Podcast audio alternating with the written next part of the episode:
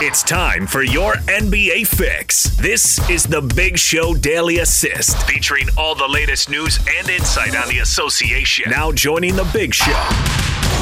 Senior NBA writer for Sports Illustrated, Chris Mannix, on 97.5 1280 The Zone and the Zone Sports Network. Daily Assist brought to you by Lee's Heating and Air. Check them out online, leesheatac.com. Out to the Sprint special guest line we go. Lease any phone and get an iPad or Samsung Tab for $99.99. Visit the Sprint store nearest you. Joining us now, the great Chris Mannix. Hi, Chris. How are you? What's going on, guys? Hey, we're just talking a ton of NBA, as you can imagine. We have a lot to get to you with. But let's start with the Red Hot Jazz, 11 of 12. Granted, against uh, some subpar competition, but uh, just swept a three game road trip. Jazz fans are pre- uh, feeling pretty good about their team. What do you think, Chris? Well, I mean, when, when you see these kind of lighter touches on the schedule, you've got to take advantage of them. Uh, I was watching parts of the game against the Bulls uh, this past week, and you know you like what you see from guys like Donovan Mitchell. I think you know Joe Ingles as a playmaker when he has that part of his game going is just invaluable to that group, and you know Rudy Gobert keeps changing things in the middle. So you know I, I, again we we we bring up the same things, and I think the Jazz are only going to go as far as kind of the, the Mike Conley, Donovan Mitchell combination. The backcourt can take them offensively, but you like to see Ingles get it going a little bit, and you like to see uh, you know what you're getting out of Mitchell at this point of the season. We were just talking about this, Chris. That uh, throughout the game, you see the Jazz go into this blender that they like to do, where the ball is just moving and all of that. But in critical moments, uh, in the final mo- in the final minutes of games, you'll see uh, Donovan Mitchell or Bojan Bogdanovic sort of take over and, and, and do things and read things themselves. And that seems like that's a real handy thing for them to be able to do to avoid turnovers and have the ball in your most uh, in your most effective player's hands. Uh, Jazz are doing this, and it, it's working out well for them. Yeah, in the playoffs, you have to have that. I mean, you know, as, as we all know, as we watch all these playoff games, it slows down and becomes more isolation heavy, more two man game kind of heavy, and you know, each possession becomes more valuable. And, you know, I watched, you know, Bogdanovic do it last year uh, to a degree with Indiana, you know, where he's able to kind of take over games, not in the same way that Mitchell does, but, you know, he's a really talented offensive player. So having him complementing Mitchell is going to be huge. And, you know, another year of Mitchell getting playoff experience and, and and just seeing the kind of defense that they that they're going to present him, I think is going to be huge for for him. So yeah, I mean, like having those two guys be able to kind of create their own offense and attack the basket without you know much help is is big. But I, I do think you know. You know, I go back to Ingles. I just every when I see him on the floor out there, a lot of times, you know, that ball just moves a lot better, and his ability to kind of create from that position is uh, is really important for the Jazz in the half court. What does it say about the West that the Jazz could win 11 of 12 and still be fifth? It's a weird conference right now because yeah, the Jazz are kind of in that mix where you know you got Houston and a few other teams in, that are battling for the, those three, four, five slots at the same time. Like everybody but Golden State is in contention for the eight slot, you know, out there. So you've you've got some some interesting dogfights going on. I mean, it, it's a it's a very competitive upper half of the conference. I mean, the Lakers cooled off a little bit, but they're still sitting pretty at about four games up on everybody else. We know the Clippers have cooled off a little bit, but they're still the Clippers, and and they're only going to get better. I think as the season goes on. I mean, you've you've you've got to keep this stuff going during these you know these dog days of January and February. Try to keep up um, in that mix. Try to get that home court advantage in the first round. Chris Mannix from Sports Illustrated 97.5 and 1280 The Zone. Chris, the Jazz are number one in the league in three point percentage. Does that surprise you, and do you think that's sustainable? A little bit. I mean, I, some of his percentages just shock me. I mean, Philadelphia is a lot higher than people think in three point percentage, but they're you know widely regarded as a bad three point shooting team. I think what, what you've got to be. I mean, the ultimate uh, you know pair of stats is for that shooting is high in three point percentage and high in three point attempts. If you're high in both those categories, you've got yourself a pretty good team. I don't know exactly where the Jazz are in attempts. But if you're up there in, in and you're just jacking three point shots uh, and you're making them at a high percentage, you're going to beat a lot of teams uh, in this league. So it's a it's certainly a positive that they're they're making a lot of those threes, but in today's league, you got to be shooting like 35, 43s a night, making them at a good percentage in order to, in order to win. Chris, I'm going to put you on the spot here a little bit here, but I only do it because I know you're you're you're qualified to answer just about any question we come up with. You mentioned Mike Conley. What is it about his game that w- would potentially make him so effective for the Jazz down the home stretch and into the postseason? Well, I mean, the bread and butter play in today's NBA is the pick and roll. And Mike Conley ran a lot of that when he was in Memphis with Zach Randolph and Marc Gasol. And he ran a lot of it with guys that did different things. Zach Randolph was kind of a dive guy who rolled to the basket, whereas Marc Gasol oftentimes would pop out and, you know, make perimeter jumpers. So he's just, he's very proficient at that particular play. And if you look at Utah, you can run it with a bunch of different guys. I mean, they don't use a traditional four man, so you can have an Ingles out there kind of popping out from beyond three point line on a screen. Uh, you could run a small pick and roll with Mitchell, and certainly with Gobert, you could get him a lot of easy opportunities at the bucket with with uh, the pick and roll there. So I think having him, and you brought up earlier that kind of you know isolation offense that you need, that, that you need to run in the playoffs. You know, Conley can run a lot of that pick and roll at a high level in the postseason that you're really going to need to be successful. So and again, the, the, the Memphis Grizzlies, you know, they, they played it at a methodical pace, you know, throughout Mike Conley's years in Memphis. So that's going to be really useful uh, when you can't run as much in the postseason. Chris, you brought up the Sixers a little bit earlier, and I know they got a win uh, last night over the Thunder, which is a nice one, uh, 120 to 113. But before that, they had lost four consecutive games, and I saw some comments last week where Joel Embiid called out Ben Simmons a little bit in a roundabout way for not being willing uh, to shoot from distance. Is there is there some fire to that smoke going on in Philly? Well, I mean, everybody in Philly is trying to get Ben Simmons to shoot threes. I mean, even if he's missing them, I honestly don't care that if Philly, you know, if he shot five threes a game for a 10 game stretch and missed all of them, I don't think the 76ers coaching staff and front office would care all that much because they've got to get him comfortable with shooting three point shots. And right now he's just not comfortable taking those shots. And they know it. They know that if he doesn't take them in the regular season, he sure as heck is not going to take them in the playoffs. So that that's something they're really getting frustrated with in Philadelphia. That Simmons refused to pull the trigger anytime he's got the ball from beyond the three point line. And you know his teammates know it. Joel Embiid knows it. Uh, Brett Brown as a coach, he knows it, and and that's that's problematic there. Now now Philly can always hang its hat in the fact that you know when they're engaged defensively, they're great.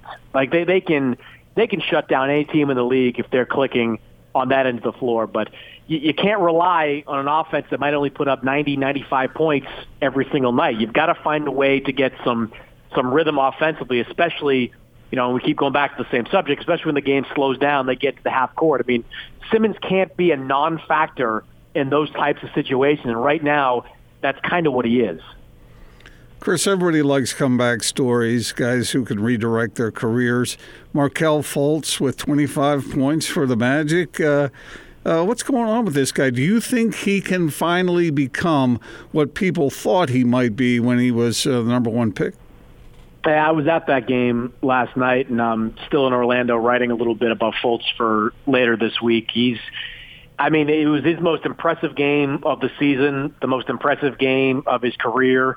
Um, you know, look, I, I don't know if I don't know. Uh, in an ideal world, would Markelle Fultz have been a franchise point guard? You know, the next coming of Chris Paul or Russell Westbrook, even without the problems in Philly. I don't know, but I certainly think he has the ability to live up to whatever potential he had. And you talk to people in Orlando, whether it's his teammates or the coaching staff, and you know they see signs of a great player. And the one thing I keep hearing over and over again is that if you think this is good now wait until he really gets comfortable beyond the three point line. Everything I said about Ben Simmons, the opposite is true for Fultz. He's not shooting great from from three. I mean, his first possession in the game last night, he airballed a three pointer, but he came right back and shot a three and made it a couple of possessions later. He's a willing three point shooter, and they really believe in Orlando that once he starts becoming a real threat from beyond the three point line, which they think is only a matter of time, he's going to be he's so good off the dribble and he's so physical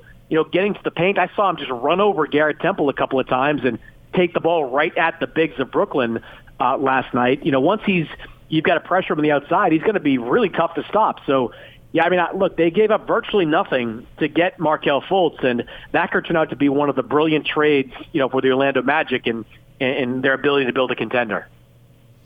Chris, your thoughts on the news today about Anthony Davis and the Lakers not reaching an extension deal? It's more semantics than anything else. I mean, by not signing the extension, Davis is eligible for the five-year uh, super max or max or whatever it is, the $200 million deal in the offseason. So it would have made no sense for him to sign for four years and 146. We can get that fifth year uh, in the offseason. I mean, I guess theoretically it's something of a gamble if he, you know, if his body falls apart in the next four months or five months, then you know he might wish he signed that deal. But this was always expected, and nobody in the NBA thinks Davis is going anywhere. He you know, he passive aggressively fought to get to LA a year ago, and now he's there. They're on a, they're a great team. He's got great chemistry with LeBron. LeBron's playing at a high level. Uh, I think Anthony Davis is going to be a Laker for years to come. Chris, the Bucks got off to that great start, and 32 and six right now. The Lakers, you mentioned, you talked about a little bit. Is there a team beneath those two that you think is stirring now that you think could be uh, a real threat come playoff time? Well, I don't know if it, it's stirring. If the Clippers clearly got stirring right now, but I mean, Kawhi Leonard, you know, in his first year with Toronto, won a championship. Man, you can argue he's got as good or better team in LA, you know, to to win a championship with Paul George and Patrick Beverley and the group they have with the Clippers. So I'm still a believer in the Clippers as being uh, a co-favorite in the Western Conference. Uh, in the East, I, I think those teams are are a trade away of being able to compete with Milwaukee. I think the Sixers need shooters.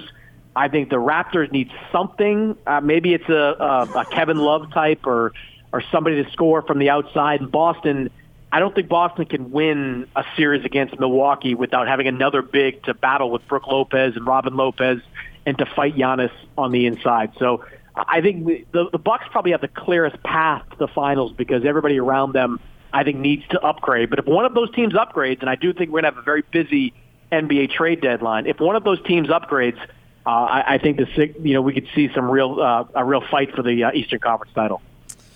Chris, Luka Doncic had another 30 point triple double last night, and Dallas has been, uh, no doubt about it, the surprise of the Western Conference. Uh, they're sitting in the sixth spot right now at 23 and 13.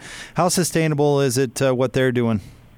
Oh, it's it, it's sustainable. I mean, you know, like they, their supporting cast has been a surprise that they've been that effective, but you know, Doncic isn't a surprise. Porzingis isn't a surprise. Rick Carlisle didn't become a great coach overnight. I mean, every, all the pieces they have are in place, and and you get to the playoffs and you can play Porzingis and Doncic together on on pick and roll. I mean, that's they're going to be a tough out for anybody. I mean, that's that's a team that that is is is going to be a threat. I mean, I I don't look, you, you don't win at the highest level kind of in your first year together, and that's what the Mavericks are. I mean, Doncic is 20, Porzingis is 23. I mean, they've got to experience some growing pains in the playoffs, but it's not a team I'd want to face in the first round if I'm one of those teams that's in and around them in the playoff mix. So uh, I, I think it's it's real, and you know, it's funny. It's it's it's off topic a little bit, but I'm still just shocked that Sacramento passed on Luka Doncic. I, I think every time I watch the Kings, I think they're run by one of the great international players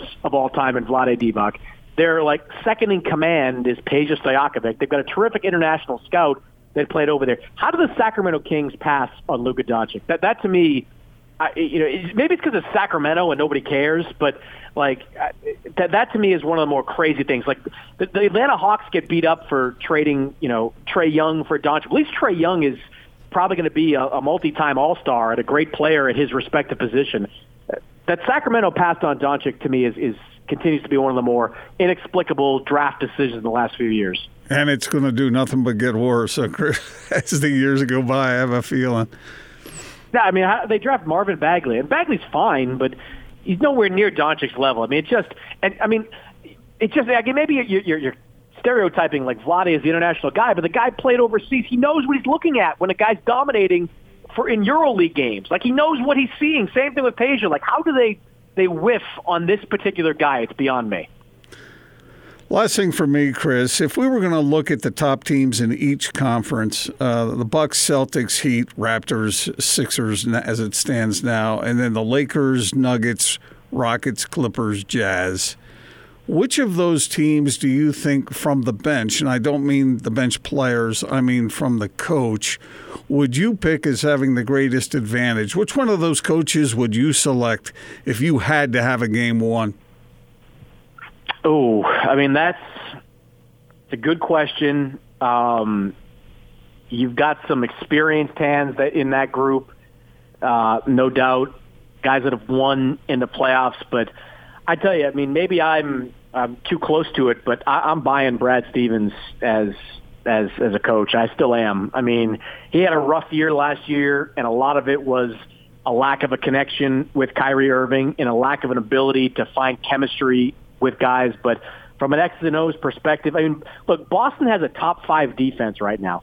I don't know how that's humanly possible. Like the fact they have a top five defense is remarkable. They lost Al Horford and Aron Baynes, two high-level defensive big men, and replaced them with Enes Kanter, a rookie in Grant Williams, and a, and a collection of other guys like Daniel Theis in that mix. And they still have a top five defense. I mean, Brad Stevens is a wizard uh, on the on the bench, so I'm still buying him as the guy I'd want there on the sideline, even though he doesn't have you know championship experience.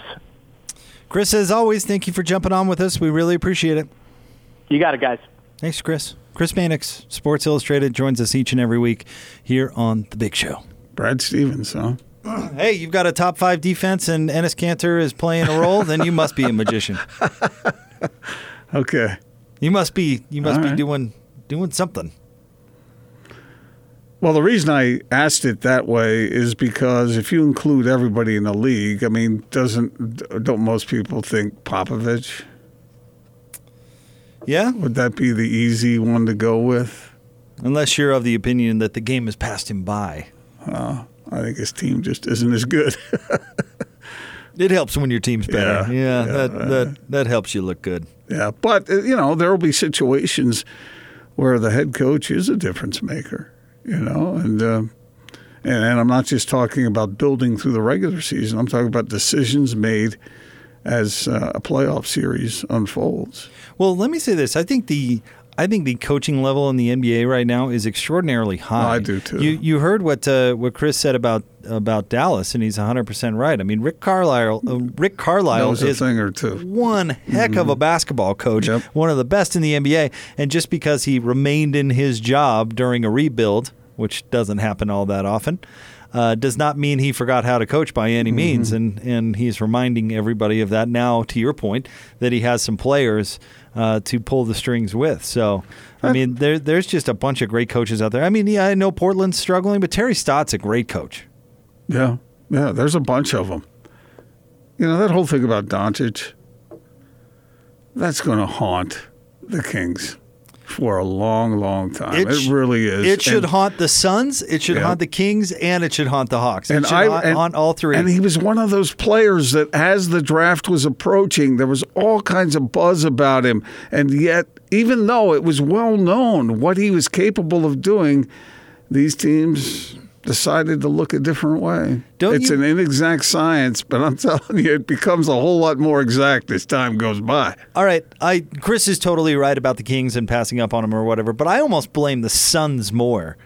They hired his EuroLeague coach. they hired his coach. Yeah.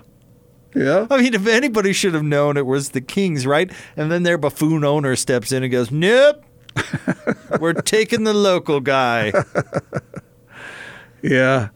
I tell you, he sure is fun to watch, and he's good. He is the real deal. And uh, I would expect him to play at a uh, premium level for quite some time. Yeah, I would I would think so as well. I mean, he just and uh, what I'm trying to decide is how selfish of a player he is. Cuz he plays very similarly to James Harden, but I've heard a couple of pundits say that he plays differently in a sense that he's not quite as ball dominant, Yeah. but I don't know if I'm buying that yet.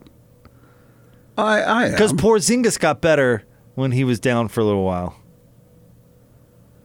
Uh, I, okay, let's wait and see on that. I yeah, I'm I'm not drawing any conclusions, but that's the one thing because I, I I not wild about James Harden's game. Watching it, that is. I mean, Yeah. hey, it's very effective. Don't get me wrong. But don't you think But it's not my favorite. is- and I'm kind of just trying to decide if Doncic is in that similar But he's fashion. more fun to watch than Harden, don't you think? There's a lot of similarities. There's Hmm. a lot of similarities.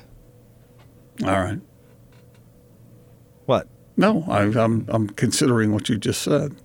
Uh, well, keep an eye on that as time goes by. Right. So, uh, well, that's something we'll see. But uh, Dallas, I, th- I agree with Chris. I think they have staying power. I don't think they're going anywhere. But the difference between the top six in the West and the rest of the West is pretty vast. The Jazz have an opportunity now that they've passed Dallas and they have the schedule that they have to win a few more games. But I'm telling you, I was looking at the schedule at the end of January into February, and it gets tough. Yeah, they're going to have to win some games. They're going to some really difficult games, and that's why this stretch was so important. You got to Make hay now, man. well and hone what you've got going on, Right. so you're prepared Right. when the schedule stiffens up. And again. that's what really caught my eye about what I've seen. That's why I wrote about the fact that the Jazz are doing what they're doing. They're capable of doing that ISO ball thing because I did that with an eye toward the playoffs. And the fact that the Jazz can do that on possessions when they need to, even though Quinn Snyder says he doesn't want the he doesn't want the offense to run that way throughout the game, but there are portions of the game, especially toward the end of them, when that is invaluable. yeah. And so we'll see what the Jazz if they can continue to beat up some of these lesser teams, and and then you know they have they have some tough games coming up, like I said, and we'll see how it holds up by then. But they seem to be getting into a groove. They're still not blowing teams away, Right. and It's not I- perfect. Well, It's not. well, I was thinking about that when I saw that Bowler and those guys. They had uh, the Jazz listed at the top of clutch wins, and I'm not exactly sure what a clutch win is, other than it must be a close win Isn't at it- the end of games, Yeah, isn't it within five points? something like that. And under two minutes, I think. Yeah. So, does that is that a compliment to the Jazz, or does it mean that they're not capable of building big leads? Oh, I think it's very useful. I don't know about a compliment. I, I, I don't know about that, but they're going to have to win close games eventually, and might as well sharpen the sword, so to speak. So get used to it. Yeah, I, I mean, I know football and basketball are totally different, and, and this is a loose comparison at best. But I'm, you know, I thought Utah may have, by waxing all those teams, all those games in a row where it really wasn't competitive, might have lost a little bit of an edge. That's an interesting point. Not, not that you would go out there and like purposely struggle, you know, like, hey, let's keep this UCLA game close. But I mean, they were just demolishing those teams that maybe they lost a little bit of that of that edge when it got tight. You've got to go out there and execute your stuff. Hmm. And so I don't think having experience in the clutch minutes is is a bad thing. Plus, Donovan has been terrific in the clutch minutes. Terrific. Most of them. So the more experience that he can get with that, I think the better. Again, not saying, "Hey guys, go out there and play some close games," but you know, Yeah, keep it close. to to have some experience in that. I hear is, Quinn Snyder saying that. is not the worst thing. in Fellas, no, no, no, no. I don't want to see a 40 point win over like we did against Golden State uh, a couple years ago. When was that? When did they beat? Remember that year they beat Golden State? They were just crushing them? Yeah, was it three it years, two ago? years ago? Two years ago, maybe. Yeah, Yeah. All right. but uh, yeah, I don't want to rest you guys in the fourth quarter. Why would I want to do that? Yeah, keep it close. Keep it close. All right. More straight ahead. It's the Big Show, 97.5 and 1280 of The Zone.